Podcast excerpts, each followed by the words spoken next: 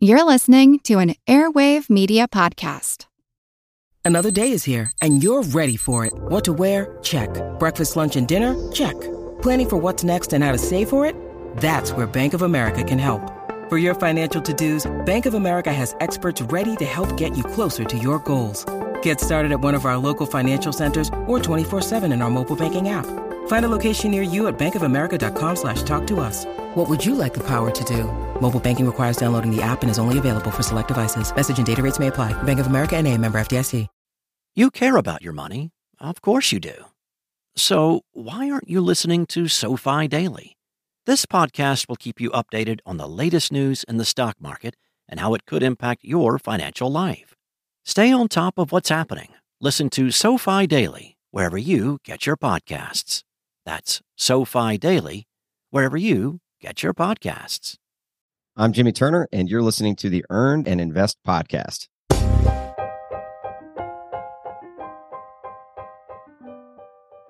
How do you pivot? How do you leave behind all you know and try something completely different? I struggled with these questions throughout my career in medicine. Shortly after leaving my training, I knew deep down in my bones that I had other callings, other professions that I wanted to pursue. But I had spent not only hundreds of thousands of dollars, but also nearly a decade of my life becoming a doctor. I wasn't skilled or knowledgeable about anything else. Or so I thought. My escape came in waves, sometimes in the form of side hustles by providing medical consulting to businesses or the legal profession, other times in entrepreneurship when I started my own concierge practice. But it was only with financial freedom that I truly gave myself permission to pursue that which I was truly passionate about writing, podcasting, public speaking. The problem is, however, that many of us are not financially independent or still have a need for good sized salaries. The question then remains the same How do you pivot? How do you leave behind all you know and try something completely different?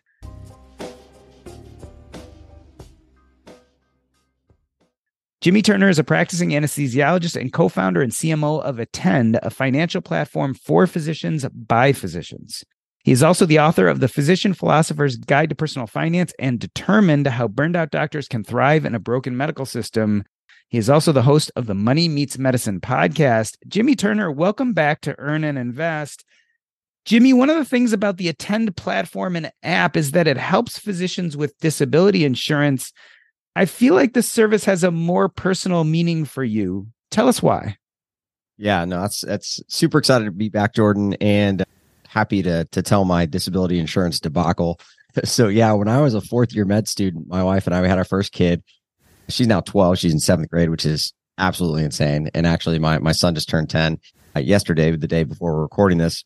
And we had her, Grace, we decided we want to be adults, you know, do adult like things like, you know, get disability insurance and life insurance, that sort of thing. And actually, at the time, I was just planning on getting term life insurance. So if something happened to Kristen or happened to me or both, that, you know, the other and our child would be taken care of. And I am 100% completely financially illiterate at this point in my life. And so ended up approaching a uh, basically a brother of a medical student classmate of mine. And said, Yeah, sure, we can get you term life insurance, but you should also get disability insurance. Now, again, I know nothing about money. I don't make any income. This makes zero sense to me, but I'm like, Hey, you're, you're the pro. You, you know about this stuff. You're, you know, a financial advisor slash insurance agent. And so, long story short, I've got an essential tremor. I've got an ADHD diagnosis. I end up getting denied by this insurance company. I didn't think it was a huge deal at the time. But when you get to medical training, there's something called the guaranteed standard issue policy where they don't look into your medical history at all. It's basically quote unquote guaranteed. That's why it's called that. So long as you haven't been disabled and you haven't been denied. And so since I got denied as a fourth year medical student, to this day, I can't get disability insurance. I would argue for physicians, that's number one financial task because you know, you teach people about investing and, you know, paying down debt and a whole host of other financial topics on the show. But if you don't have an income, honestly, none of that matters. And so and, and physicians are kind of uniquely positioned i think you know it's really interesting. I don't think pe- a lot of people know that 50% of the disability insurance market is just physicians and 80% of doctors have disability insurance. And so it's a huge need. We know we need it. I completely goofed it up in part because of my financial literacy and in part because an insurance agent was trying to earn commission off of me. So disability insurance is very near and dear to my heart and big passion of mine to make sure that people are getting the help they need and the education they need so they don't make the same mistake that I did. I had no idea that physicians made up such a huge portion of the disability policies. One of the reasons for disability, right, is if you become injured and you can't work. But part of that, too, a lot of times we want disability so that even if we go into a different profession, right, if we're not able to work as physicians, we can do something else. You and I are funny. Both of us, in a sense, started as physicians, but the something else is what we spend a lot of our time doing nowadays. Tell me about your dreams growing up. I mean, at some point you said, I'm going to become a physician, and that's a huge undertaking. Did it ever occur to you that there would be other things professionally you'd want to do besides being a doctor? No, absolutely not. I actually remember I had friends in college and I went to a super, super small school, 600 students total. It's called Erskine, middle of nowhere, South Carolina. And I'm at Erskine and I've got friends that are business majors. And I, am thinking at the time, like, man, like what a boring major. you know, I double majored in chemistry and in philosophy. I didn't understand it. You know, and hilariously now I, I actually love business and I'm in business. We'll talk about that, I'm sure. But, you know, for me growing up, it was a variety of things that I wanted to do. At one time it was forensics. At one time it was astrology. You know, like it was kind of a smattering of things. I've always been interested in just a wide variety of things. You'll come to learn that that's a, a theme in my life that I honestly at the time didn't recognize. I just knew that I liked learning about a lot of things. And in fact, learning itself was probably my favorite thing to do.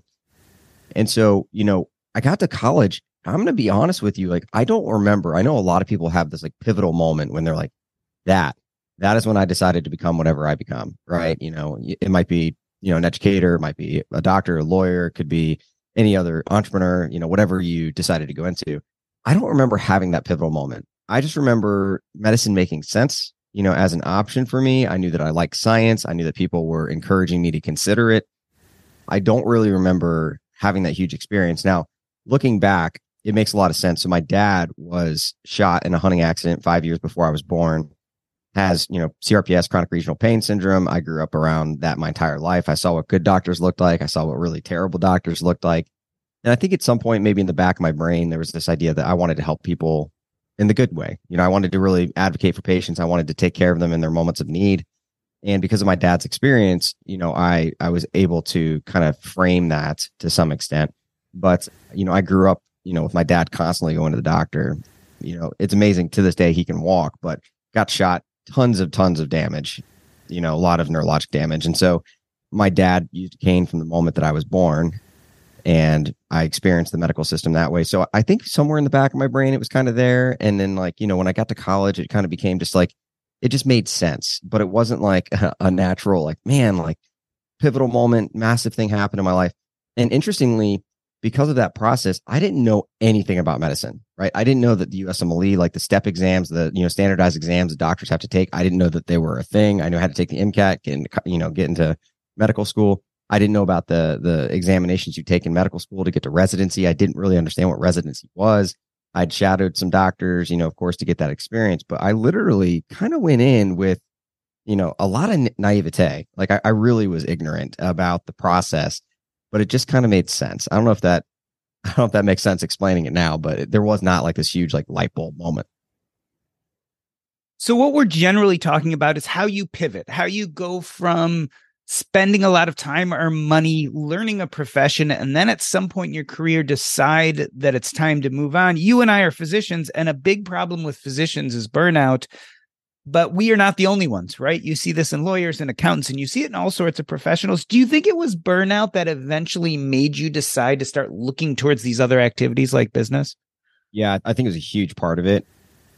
You know for, for me it came down to a lack of autonomy and i talk about that you know in a lot of places, my book included. But you know, like I just didn't feel like I had professional autonomy. I'd, I'd really checked off all of the boxes, right? So I was, you know, class and student body president in medical school. I was one of two co-chief residents, you know, won a bunch of awards, was publishing more than anybody at my rank, checked off all of the boxes. But what I really wanted to do is to become a program director because I love advocating for residents. I care very deeply about their health and their wellness. And I wanted to, to pursue that opportunity professionally. And it got closed in my face, you know, four times, not once, but I got passed up four times for a position.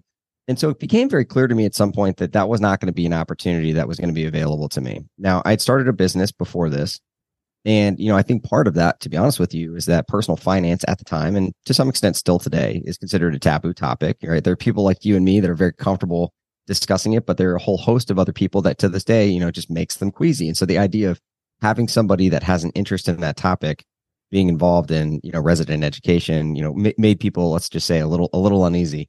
And so, yeah, for me, it came down to, okay, well, I love being on the journey. I love accomplishments. I, I am an accomplishment junkie. And so, because of that, accomplishments in medicine, in terms of academic medicine, which is what I do, I still do it two days a week. You know, that just wasn't going to happen anymore. That mountain had an impasse that that I could not control. And so for me, the pivot came because I was getting burned out in medicine, in part because of those professional challenges and struggles, and in part because medicine is just insanely broken. You know, and so I pivoted because there was no way forward and I needed something else to serve people and help people and, you know, really become passionate about something else. Now, that journey did start a little bit earlier than that pivot happened. But for me, it was it was really just I needed a path forward and there wasn't one. We're going to spend most of our time talking about your current business, Attend. It's an app and it's a platform. We'll get into that in a moment. But the first thing you pivoted to, or at least that I know of, was writing about personal finance. How did you give yourself permission to do that? Because this is something I really struggled with. I often told myself, you know, this is not something that you do to make money or for a living. This is not something as serious as being a doctor. It was more of a hobby. Was there a moment where you kind of stepped aside and said, no, this is a real thing that I should spend my time doing? Yeah, I think early on, I'd, I'd always decided that I wanted it to be a business. And, you know, when people hear that, they're like, oh, you just want to make, you know, money. It's, you know, grifting or you know whatever you want to call it and and for me that wasn't the reason why the reason was that i knew that if i could build this business and grow it and put more money back into the business that i could serve and help more people in an area that was not being served you know in, in the way that i wanted to serve it i've always married financial independence with burnout right and in fact the tagline on my website at one point was fighting burnout with financial independence and so you know that that wellness aspect wasn't really being talked about a ton in this space at the time and so, you know, I was like, hey, you know, there's there's a unique need for this kind of slant, you know, this niche within a niche. I really enjoyed talking about it, writing about it. You know, and so so because that need existed, you know, I never really had to give myself permission to be honest. You know, it just kind of became like a, hey, this is what people need. And because people need this, I want to serve that need. I, I've always enjoyed writing, although I I'm dyslexic, I cannot spell. And so thank God for Grammarly and autocorrect but you know, otherwise blogging would have been a very long slog. And in fact, I still had issues with that because, like, you know, people would make fun of me. I'd write an article and you know I'd say you know the the role of somebody in their job right? And except for you know I would spell R O L E and R O L L like interchangeably as if they're the same word. And so you know that's the shift in podcasting became very natural at some point because I I, I don't have to spell behind a microphone. But uh, you know i i just saw a need. I wanted to write. I enjoyed writing. I love ideas. I love you know the process of of putting things out into the world. And like you it turned out that i love content creation so i'd write three blog posts a week and i actually looked forward to it now at some point it did become a bit of a job you know having to put three blog posts out every week and coming up with content to do that but yeah when i first started i really enjoyed it and so part of it was serving other people and part of it was just that you know for me i just really liked the process of putting you know pen to paper, if you will, and and getting my ideas out there. Although when I look back at those first posts now, I'm like, I cringe. they're they're rough. I want to, you know, just spend a moment talking about this idea of making it a business because I feel like for me, and I hear this a lot, when you go out and you start doing these things you like to do and you pivot, yes, the idea of, of making it into a business is is alluring because you want to be able to replace some of your time doing something maybe you don't like with doing something you do like more. But it also makes it seem, I want to say professional, but there's an added portion to it when you're making money doing it that it almost makes it feel more real or more reasonable. Did you have that feeling like I need to at least show some return so that I can prove to other people or prove to myself that it's worthwhile to do these activities? Yeah. So I think more important, it was about proving it to my wife you know, so I, I was I was working 55, 60 hours a week and then working another 15 or 20 on this blog. And I remember walking down the golf course and telling my, my best friend Mike that I was going to start a blog. And he was like, that's great, man. Go for it. And my wife was like, why? I don't like I don't understand. And and so it started. I remember sitting on the couch coming up with the name for the website, which hilariously, now that I know a little more about branding, maybe I wouldn't have called it the physician philosopher because no one can spell it, no one can say it. It's like tough to put on a keyboard. But my wife was a teacher, loved alliteration. I was a doctor and a philosophy major. But so for her, I think that at, at some point it became like, hey, this is good for him. Like, you know, this is an outlet. This is a way for him to get out of his head, which I spend way too much time in. And the other part of it was like, no, but like, I mean, it would be nice to like bring in a little bit of income. And you mentioned something there about like replacing some of your income to, you know, be able to have some of that flexibility. And for me, that is very much what it became. Like I saw opportunities after, you know, had been out for six or 12 months, started to gain a little bit of traction and the opportunity to be able to have some flexibility for medicine, which at this point, the writing was kind of on the wall. I was starting to see my, my career transition and shift. And so that flexibility was massive for me. And it was well before I got to financial independence. In fact, I'm still technically not financially independent.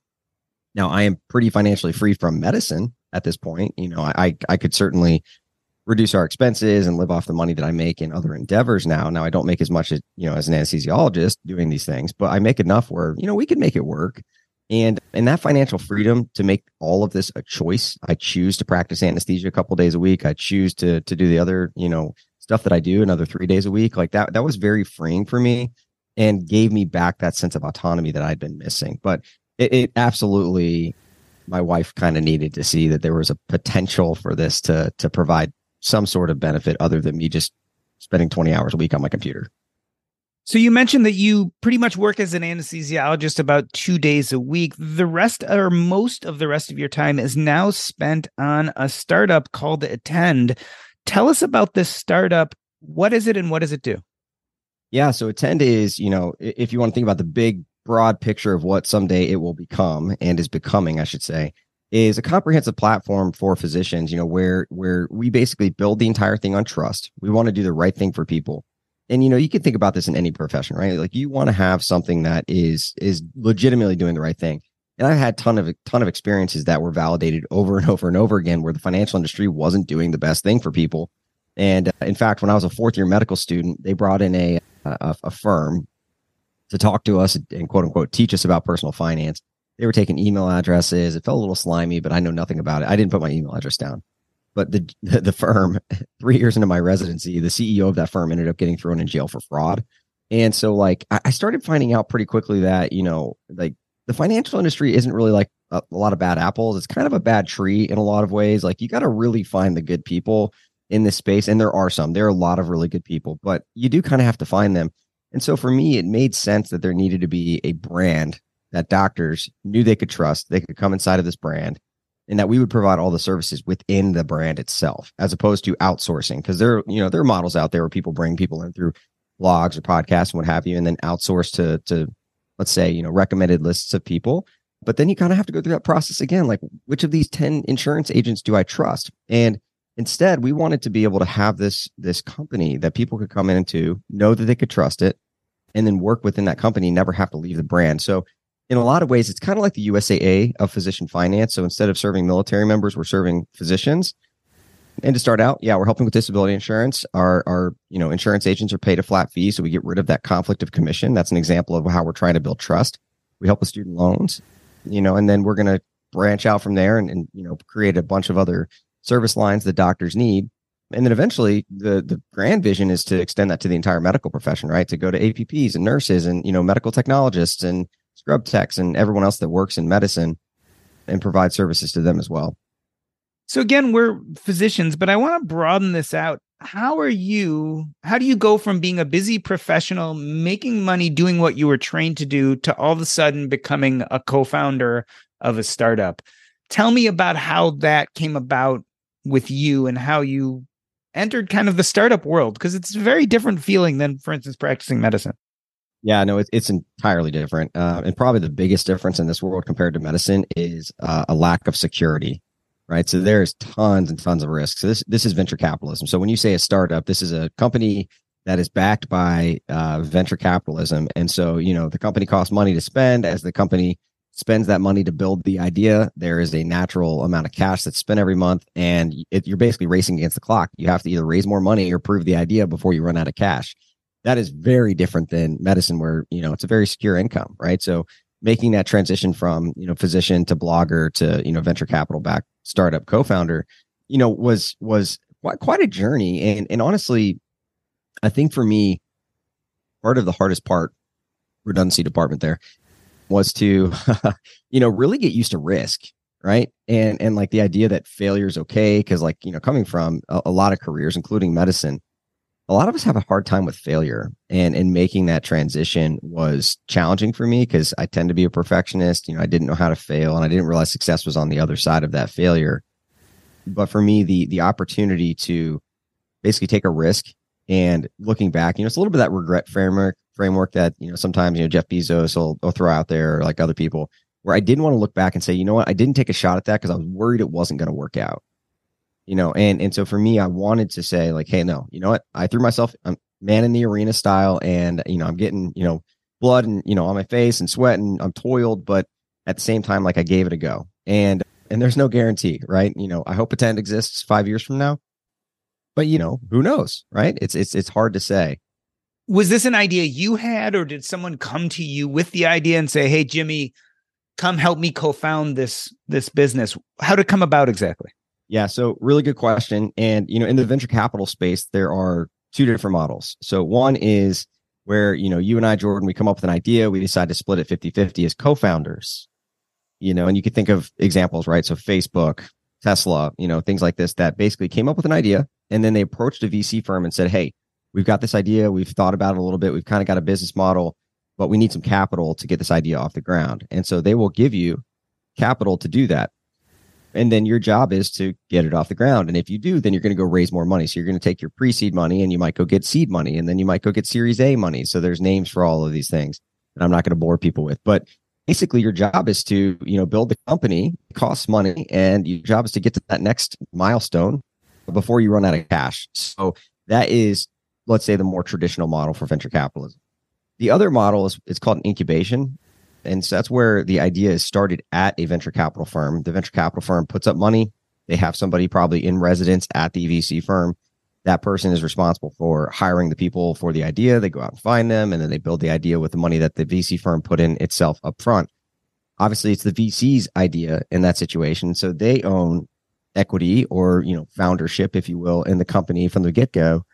And so with that model, it's it's an idea that's already in place. And so that second model is what happened with me. Someone approached me through an introduction and and said, "Hey, you know, we've got this idea, and so we want to chat with you about, you know, your involvement in this." And so we started chatting, and I made it very clear pretty quickly that, look, you know, I, practice medicine. I'm running this business called the Physician Philosopher, and this sounds great. I love the idea, but I can't afford to do all three things. And so very much, you know, Chris Voss, don't split the difference style, just kind of pointed out the problem to them. They're like, well you know, what if we made it make sense for you just to come on board with Attend and, you know, you could kind of put the physician philosopher on pause, right? And I was like, that sounds great. Let's discuss how that's going to work. So negotiation started, conversation started, and you know, six months later, I was a co-founder and chief medical officer at Attend.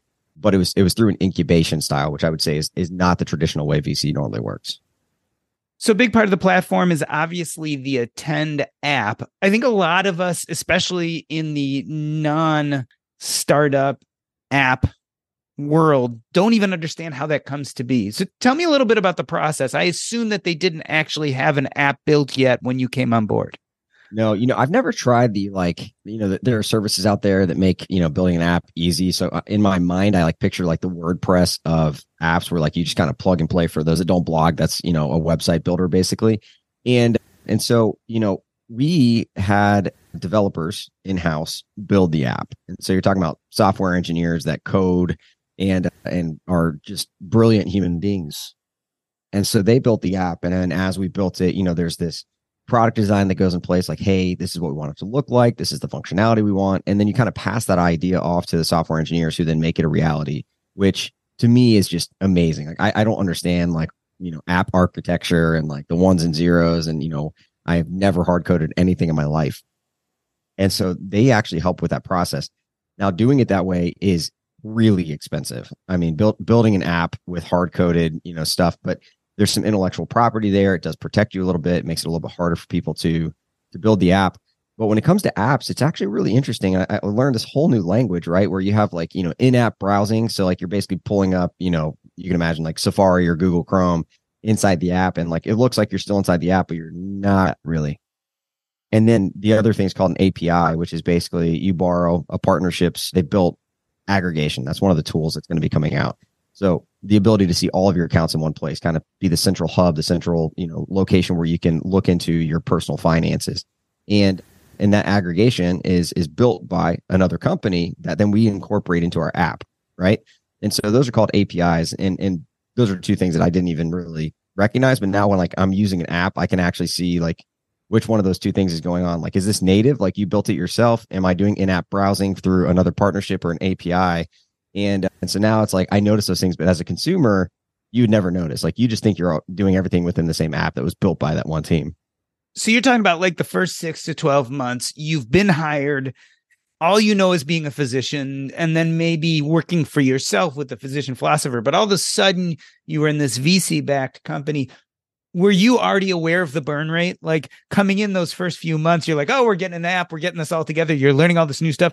Were you already cognizant of the fact that you're already burning money and there's like a clock ticking? Yeah, you know, someone explained it to me so the same guy actually that I pitched, you know, the physician philosopher to, I'm playing golf with that one day. His one of his family members is the head of a VC firm. Now I, I thought I had an idea of what venture capitalism was before this experience, and it turns out it's nothing like what I expected. and so very, very different world. But you know, I'm talking to him, his name's Hernando, and and you know, I'm like, Hernando, like I have all these questions. And so he was explaining it to me. And and that was part of negotiating with a VC firm for me to come on board, right? Is that there was some urgency to that conversation because they do have a cash burn. There is a ticking clock in the time, you know, in the background. And so in order to get this team together, there's kind of a requirement to, to do that as quickly as you can. And so, you know, that provides stress, you know, when you're working in a startup because you got to get it done before the clock hits zero. But, you know, I, I, understood the concept, you know, obviously the reality of it and how quickly, that you know, that would or wouldn't happen was not something I was privy to on the outside, you know, but it was, it was definitely a really interesting concept. And I'll be honest, like I love accomplishments. I love creating stuff, you know, content creation, that sort of thing. I, I kind of like having my back against the wall. Probably makes sense why I chose to become an anesthesiologist. You know, I, I, I recognize very early that I actually thrive in those situations and I, I become extremely productive. You give me a deadline, I'm going to get stuff done. If you don't, I will procrastinate until the until the world ends. And so I actually liked the idea of coming into that sort of environment and and you know kind of put be put in a pressure cooker, if you will you mentioned, and I have to ask that working with a VC was nothing like you thought it was, or it wasn't anything like you imagined before. Just quickly, what were the kind of your major misconceptions walking in the door? Yeah, you know, I, I kind of thought about it from like a, you know, let's say an investment background, right? So, you know, obviously I'm a big fan of diversified low cost index funds and, you know, the, just the broad diversification of that and, you know, the, the simple, you know, simplicity of it and leaving it alone and just all of the psychological and behavioral finance pieces that come with that that make it very appealing. And uh, and so you know I'd heard of angel investments, I'd heard of venture capitalism. You know, kind of seemed like something that was only accessible to you know let's say institutional investors and you know ultra wealthy people. But the cool thing about it, and you know, it's a little bit different than like let's say you're like, hey, I'm going to research stocks, and I decided that you know the cape and you know all of these other indicators for you know google were you know led me to believe that i should invest in this company right and and you're really just kind of googling and, and ironically and uh, you know reading about you know the company. But then like in angel investing and in the vc world you actually get like an inside glimpse of like who's running the company. You get to know those people. Like where are they going? What is the vision? Is this something you're passionate about you know providing investments to so that you can see this idea grow? Now the risk is massive right? 80 to 90% of startups fail. And so you you are in a sense trying to hit a home run, which, you know, from the last six years of let's say investment teaching, I would, you know, highly encourage people not to do. You know, but like it, it, now it's like I, I just the passion with which this community exists full of entrepreneurs that are literally trying to change the world. Like they are trying to solve a problem. They see a pain point. They're like, hey, I can come up with a potential solution. And they're doing everything they can to be that 10 or 20% of people that end up becoming, you know, Airbnb or they end up becoming Instagram or Facebook or, you know, these other companies that that have made it out of the space. And, you know, it, it is, I don't know, it's just really appealing that passion, that fervor, that, you know, that that really raw like emotion that people have to solve these problems to help other people. knowing that there's an 80 to 90% chance to fail. And so for me, like I, I really, really respect that now being on the inside. It takes a certain kind of person to be able willing to, you know, potentially put one, two, three, four years of work in and see something fail, right? And see it fail badly potentially, you know. So I've I've really, really enjoyed the community, the people, networking in the VC world is massive. Like they have these events. Most of them live in New York City or San Francisco. That's a thing, by the way. And so if you want to live in the VC world, there's probably two locations you're gonna, you know, at least visit. And so so yeah, it was it was very different both from an investment lens and also from an entrepreneurial lens.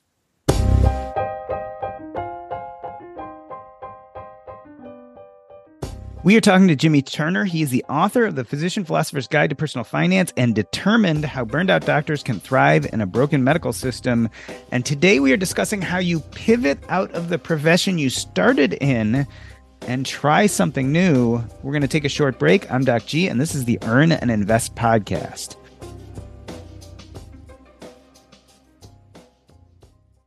This episode is brought to you by Range Rover Sport. Range Rover Sport leads by example. With a visceral, uncompromising, and dramatic feel, this car helps you rise to the occasion. How does it do that? Range Rover Sport has powerful on road performance and commanding all terrain capability by combining assertiveness with signature Range Rover refinement. This is the car that redefines sporting luxury. The new Range Rover Sport features advanced cabin technologies such as active noise cancellation and cabin air purification, purposeful cockpit like driving position, and award winning Pivi Pro infotainment is at the heart of the experience and provides intuitive control of the vehicle systems. Design your Range Rover Sport at LandRoverUSA.com. Once again, explore and build your Range Rover Sport at L A N D R O V E R USA.com. That's LandRoverUSA.com. Are you struggling to close deals? B2B selling is tougher than ever, and that's why I want to tell you about LinkedIn Sales Navigator. Fueled by LinkedIn's 1 billion member platform, Sales Navigator gives you the most up to date, first party data, enabling you to unlock conversations with the people that matter. Sales Navigator helps you target the right buyers, service key signals such as job changes or which accounts you should prioritize, and shows you hidden allies so you can find those buyers that are most likely to convert. LinkedIn Sales Navigator is a sales intelligence platform that helps professionals effectively prospect and engage high value customers, drive higher revenue, and increase sales performance. Right now, you can try LinkedIn Sales Navigator and get a 60-day free trial at linkedin.com slash earn. That is linkedin.com slash E-A-R-N for a 60-day free trial. Let LinkedIn Sales Navigator help you sell like a superstar today. Just go to linkedin.com slash earn and get started. We are back with Jimmy Turner. He is a practicing anesthesiologist and co founder and CMO of Attend, a financial platform for physicians by physicians. And we're talking about how he left being a full time physician to originally become a blogger at the Physician Philosopher. And now he is working for venture capital in a startup called Attend. Jimmy, let's talk about the fact that you still are practicing anesthesia. How did you decide to continue doing it 48 hours a week or, or two days a week, I should say? How did you decide not to leave completely? Yeah, eh, you know, there's a couple things. I think that people have this idea, one that you know, you come up with this idea and you're like, hey, you know, I'm, you know, I'm Steve Jobs and Wozniak building a computer in the in the garage, and then like I just took this massive leap into into nothing. I just happened to land on my feet with this, you know, brilliant idea that's worth billions of dollars later on. Most people, right, have a steady income in something and they kind of dabble on the side or they got a side gig and they're like, you know what? I want to see if this thing can become successful. That is what I did. I had a secure income. And so I was like, you know what? I'm going to work full time. I'm going to do this 15, 20 hours a week, see what happens. Right. If it gains traction, great. If it doesn't, I'm just going to stop doing it. And so it, it did. It started to gain traction. So like it's been this constant balance of like as it's gained more traction, I've kind of cut back more and more and more from medicine, knowing that financially I could afford it. But I had this foundation, like even to this day, let's say, you know, startup world, 80 to 90% of these things fail. Let's say it fails, right? And I got to go back and, you know, pick up, you know, another day a week doing anesthesia. Like I can absolutely do that. And so for me, part of it was the, you know, the foundation of of being able to have that ability to transition, you know, before I, you know, just took the leap and my family of five and my three kids and you know the, the, entire community that we've built you know is is now at risk because dad doesn't have an income anymore you know that that wasn't really the process that that i wanted to go through and so it's provided a way to take risks in a way that i wouldn't have been able to do if i just quit medicine the second thing is is i actually really i enjoy it I think that when people have some financial freedom, medicine's a funny thing, and and so is any profession. You know, so this is not unique to medicine, where it one of two phenomenon happen, right? So like one is you're like, hey, all of these things that have annoyed me before, right? They're on they're now a choice, right? And so like this isn't bad. Like I'm choosing to be here. And so like I can deal with this. Like this is something I enjoy doing. I'm going to deal with the 10 or 20% of things that I don't like because the 80% that I enjoy. And then for other people, they're like, I don't understand why I'm still doing this. This is a choice right? And like it puts a magnifying glass on the things you hate about your job. And so you end up, you know, feeling that need to completely transition. Now, for me, I still enjoy a lot of anesthesia, right? There, you know, there's a lot of procedures, a lot of immediate gratification, a lot of variety. I still enjoy teaching the residents. And so I think that kind of staying connected and keeping my ear to the ground in medicine while enjoying that process has been important for me.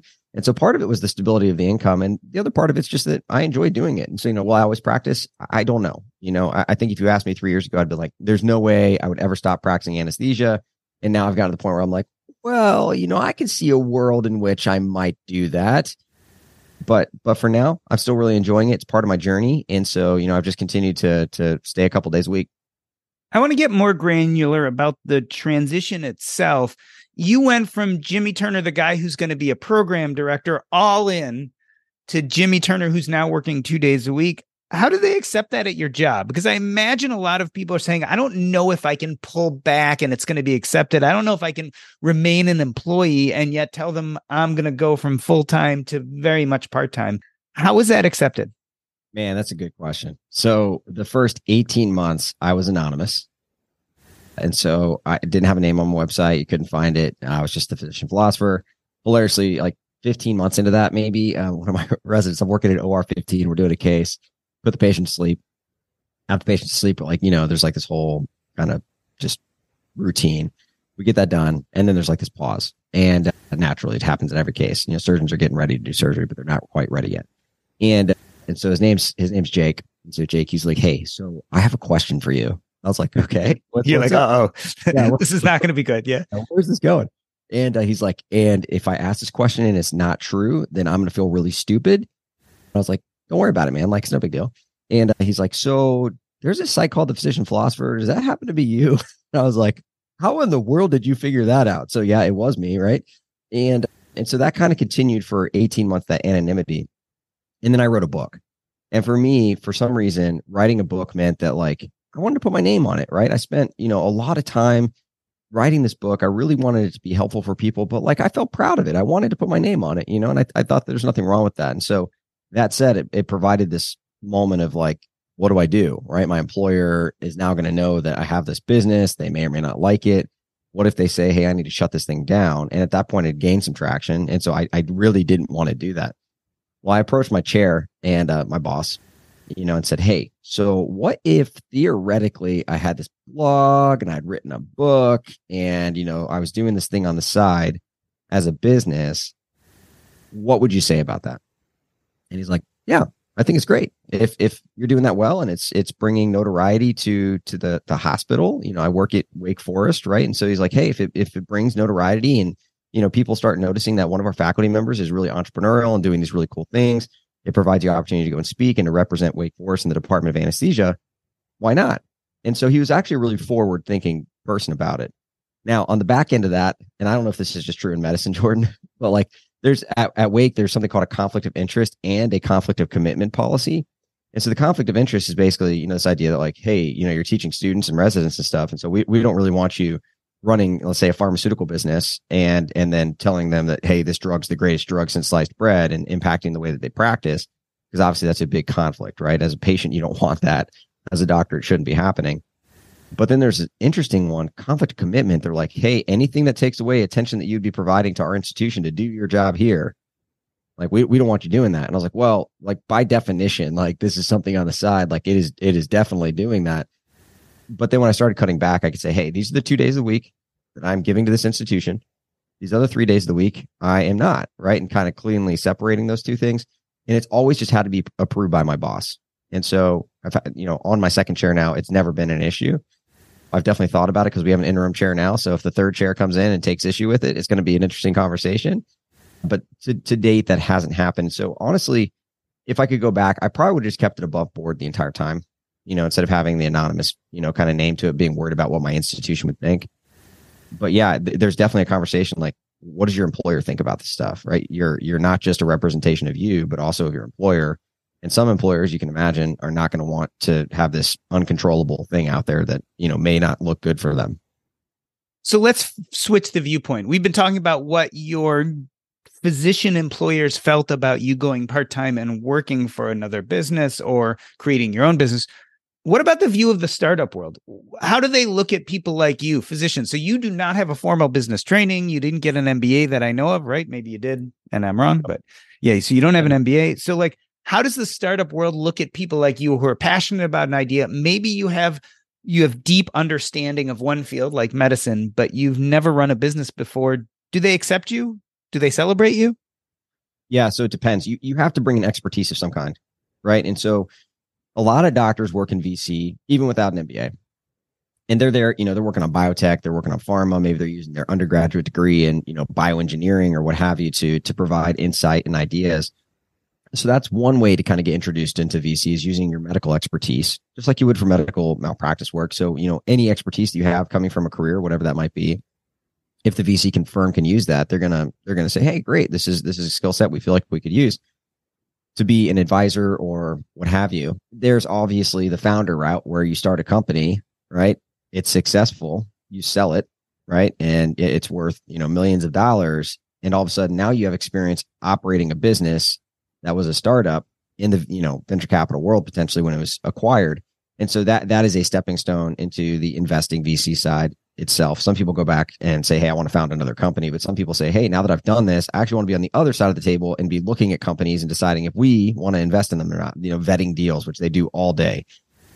And so, you know, it, it is an interesting transition. The third way is, and it's because I didn't know VC existed, is running a solopreneur business or, you know, even an entrepreneurial business where you have people working for you and with you and making that successful. And so for me, that was kind of the, the third option was what brought me into the VC world because they saw, okay, he's used to managing a team, right? I took $5,000 from a medical malpractice case, turned it into $600,000 annual revenue. So I knew how to grow a business. I was not, you know, formally trained as an MBA, but very much had real life MBA, quote unquote, training. But yeah, it, it really does depend on your experience and your background and your expertise. So let's talk a little bit about the end game. You obviously have a passion towards what Attend does, right?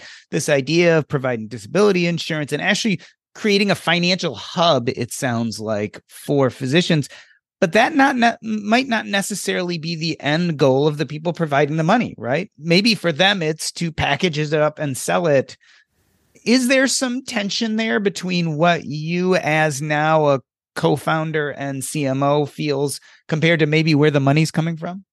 Yeah, you know, there's always this, you know, constant tension and conversation. And tension probably not the right word, but conversations between, you know, the board because when when you're a VC corporation, right? Corporations in many states are required to have a board of advisors. And so that advisory board, they technically own the company, right? So you could be the CEO of a company. This happened to Steve Jobs, by the way, and get fired right? So like you're quote unquote running the company and the board's like, hey, we think you're doing a really terrible job. And they just get rid of you. And so you, you are in a lot of ways trying to serve your customer while also trying to appease the board. And you you may or may not agree with what they're doing. Fortunately, you got a really good board, so that hasn't happened too much. But you know, in terms of the the end game, yeah, if, if they decide that they want to sell, honestly, because of my personality, it would not be the end of the world because I've recognized at this point that every two to three years I'm going to pivot. I'm going to mm-hmm. pivot, right? I would be shocked if five years from now I'm still, you know, running Attend, to be honest with you. Now, if it's wildly successful and there are new opportunities within Attend to pivot, I could see myself doing that.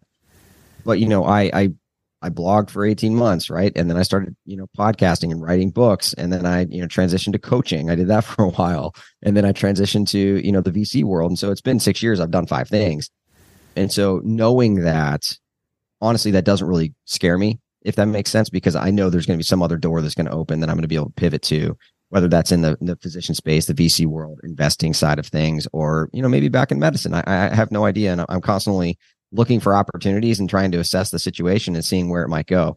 And so, so for me, that that's actually pretty exciting, right? That's that's one of the other reasons I love the VC world is there's constant change, and and that to me is an appealing thing.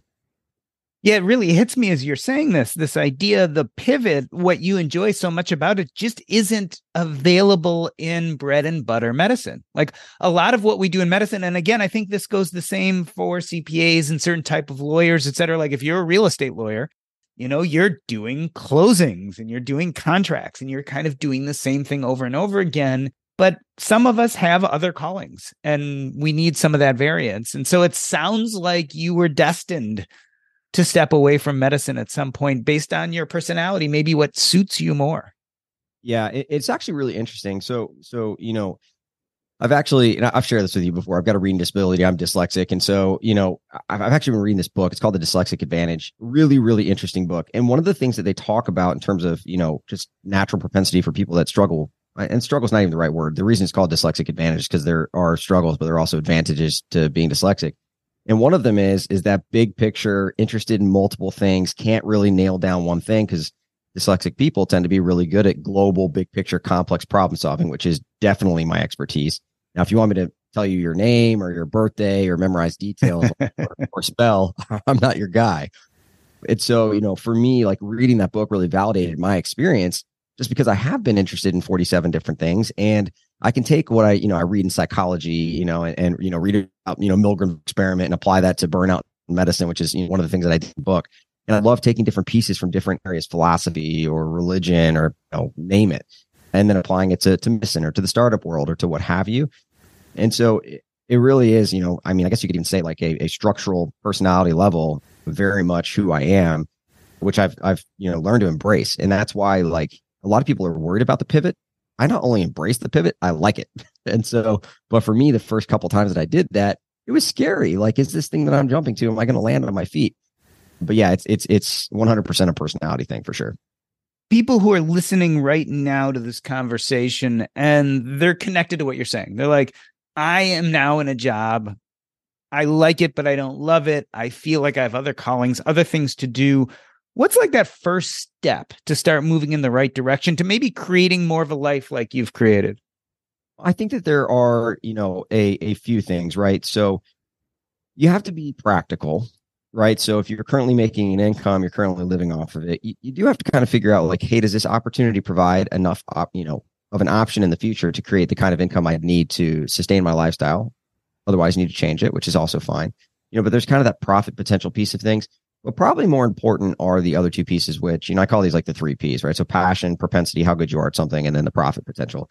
And so, you know, if you are thinking through an opportunity, you're like, hey, I want to consider the side gig, which may at some point become my main gig how passionate are you about it? So to your point earlier, you know, when you start a business, right? I did I didn't make money and I don't know, Jordan, if you if you know what your experience was, but I didn't make money for like first 12, 18 months in my business when I started it. And yet I was putting 20 hours a week into this thing, right?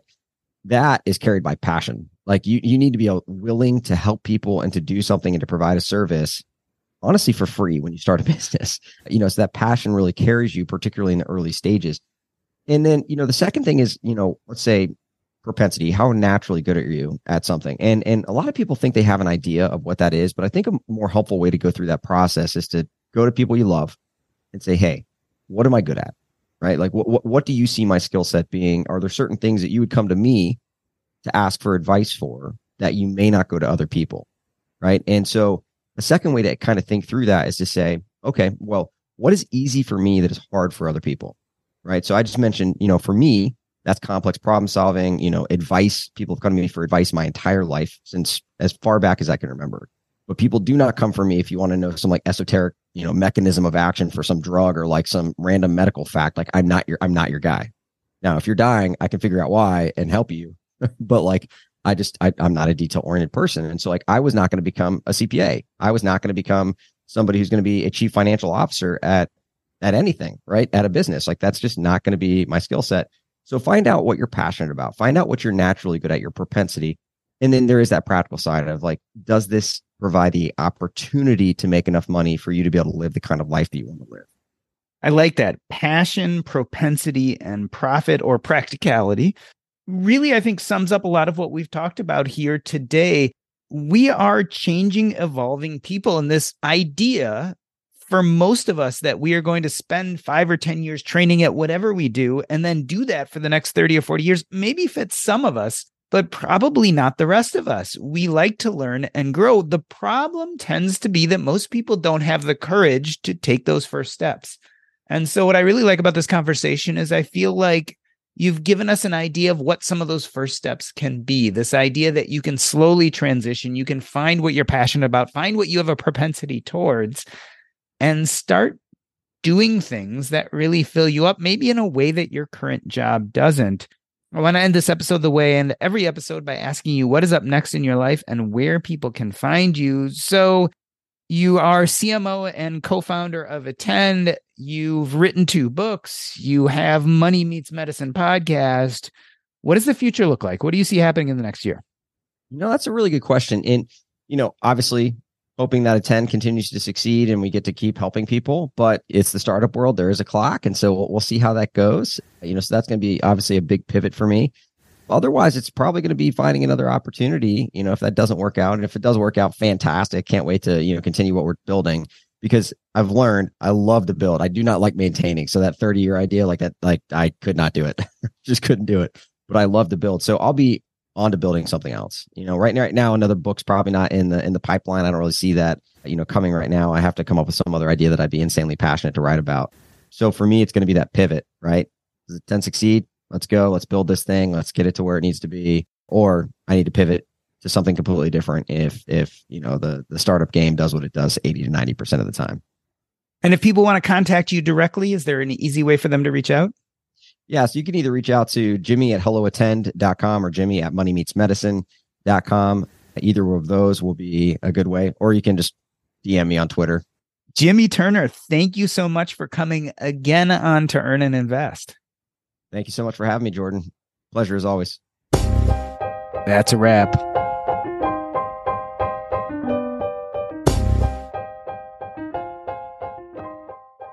Earn and Invest is now part of the Airwave Media Podcast Network. Visit airwavemedia.com to listen and subscribe to this show as well as other fine podcasts.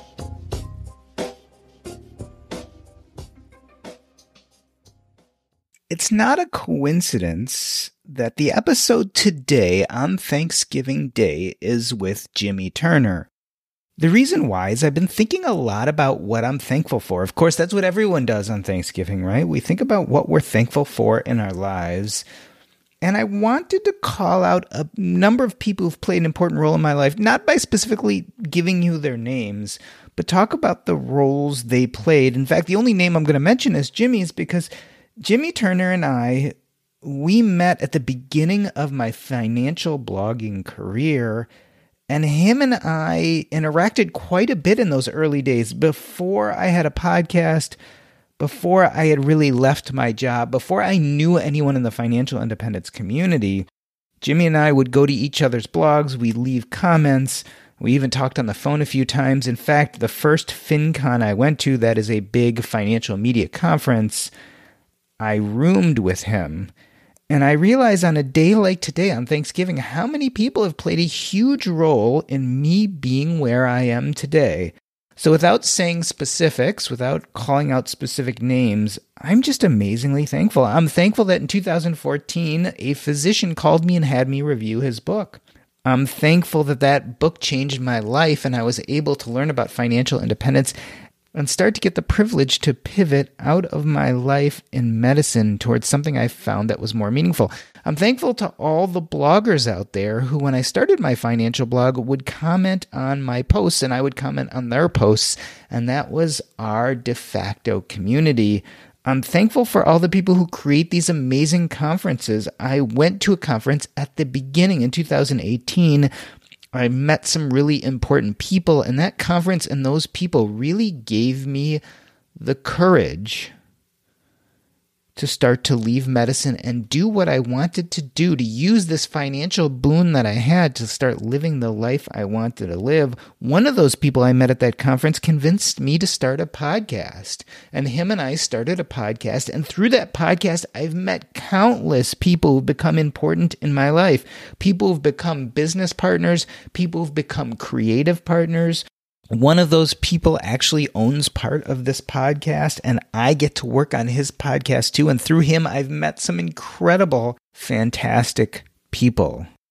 One of the people who I interviewed for this podcast, who I found out later was a big fan of my writing, pushed me to write a book. Looked at what I was writing in my blog and said, You have a unique voice as a hospice doctor, and coached me then through the book writing process. All of this happened because the generosity of a community that had started to build around me when I started to do something that was intentional and purposeful. I don't think I would be where I am today. I certainly wouldn't have had the courage to leave medicine, and I wouldn't have built this wonderful community around me if it weren't for all of these other people. These other people who played a big role in my life.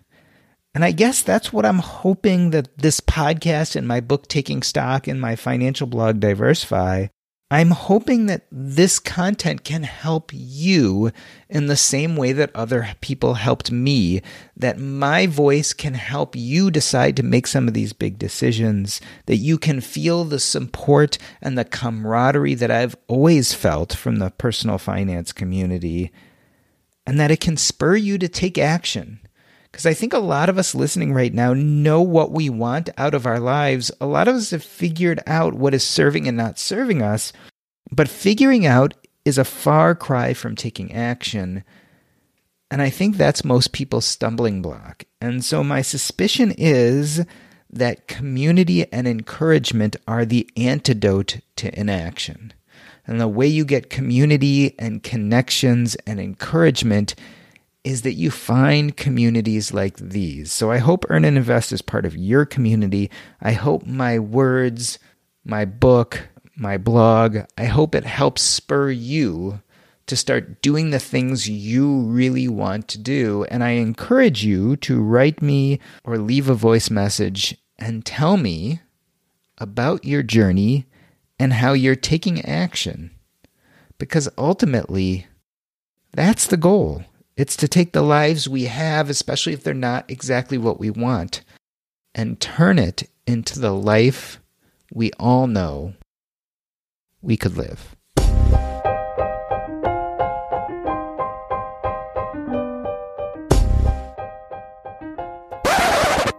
So, as the after show, I just kind of we you and I chat and I kind of put that up as part of the after show.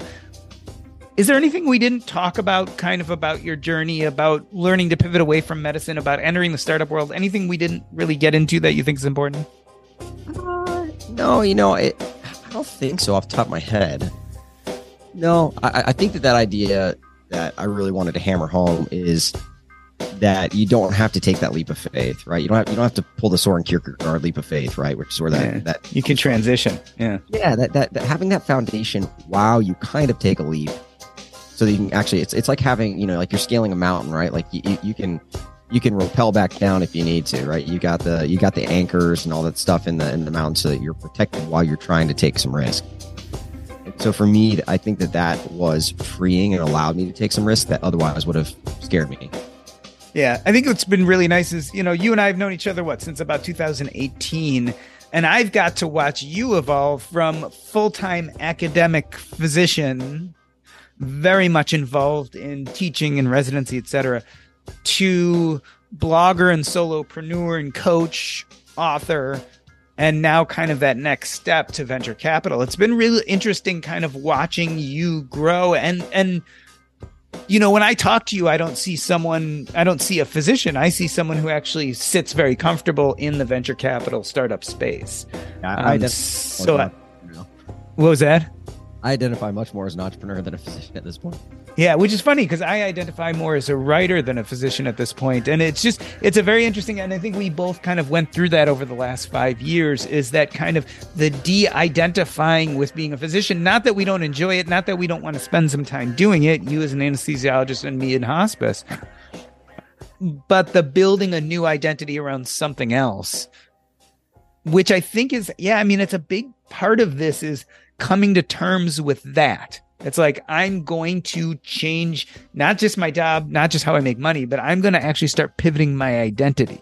Yeah, yeah, no, I, I agree, and and and honestly, part of that identity shift for me was when I I did have more free time. That actually became a huge struggle, and so I, I think that the problem that a lot of people face that I know I know you talk about all the time, you know, in terms of like having that purpose, that connection, that identity. for me, like I lost a lot of that when I all of a sudden had more time and so, you know, I think that's a phenomenon that most people experience when they get to financial independence. They retire and they're like, yeah. what do I do with my life? And like, I experienced that when I was like 33 and it was depressing. Like, I, I honestly didn't know. And so, for me, watching your journey has actually been really insightful because it's like, you know, you could hang it up and just, you know, live your life and brew beer every day if you wanted to, but you don't, right? Like, you, you still create content, you still do podcasts, like, you still, you know, serve the world in a very meaningful way. And so, I, I I've really enjoyed seeing your back half of the journey in terms of you know maintaining you know that new identity and and continuing it even though at this point it's a choice. Yeah, I, I see this really commonly, right? As as you step away from one identity, there's a pause between you start really embracing a new identity, and that pause is the hardest time. I mean, it's it's it's painful, and a lot of times I guess if we could look back and do it over again, we'd be like, oh, I would have built the new identity along with the old one, right? I would have slowly built it in so it wouldn't have been traumatic, but that's not kind of how human nature is. And especially, especially if you figure out your finances, because that like gives you permission to drop one identity, but doesn't necessarily help you build the other one. Nope. And that's like that treacherous period that I think both of us had to kind of figure out. And it's very uncomfortable. I mean, it's it's it's very uncomfortable. Yeah. I did not enjoy that at all. But I, I it did give me insight for, you know, the future and and and honestly talking to people like, hey, you know, it really is. Like people say this, but it really is important to not retire from something, but to something. Like you have to have purpose. And uh, but the journey of finding that and being okay with it, I think is really challenging and and honestly having free time and like being okay with that like just being free time for me like being a productive person like i was always you know for two years if i wasn't doing something productive like i was wasting my time. And so like the idea of giving myself permission to do things that were not productive i was actually really really challenging. Do you remember the point where you like completely de-identified as a doctor? Because i know for me there was you know there's a very definite point where i googled my name and Google like gives you categories and what came up was writer. Like it like right up the top it said Jordan Grumet like I searched my name and it said like writer and that was Google generated, right? That wasn't something that was like pulling from a, a post somewhere. It was just and I was like and I realized how happy that made me. And I'm like, oh, this is what it feels like to be really connected to what you're doing in your life and I didn't have that same connection as a physician. Like it didn't bring me that same joy. Did you ever have that moment where you're like, "Oh, now now I'm doing the right thing or now I'm there?" Yeah, for, for me it was very concrete. It was financial. It was like, "Oh wow, like this is a real thing. Like this can actually someone's paying me for this." it's so weird, right? Cuz like you're like, "Oh, this is a business," but it's like just kind of this thing that you created. And so like what what defines quote unquote a real business?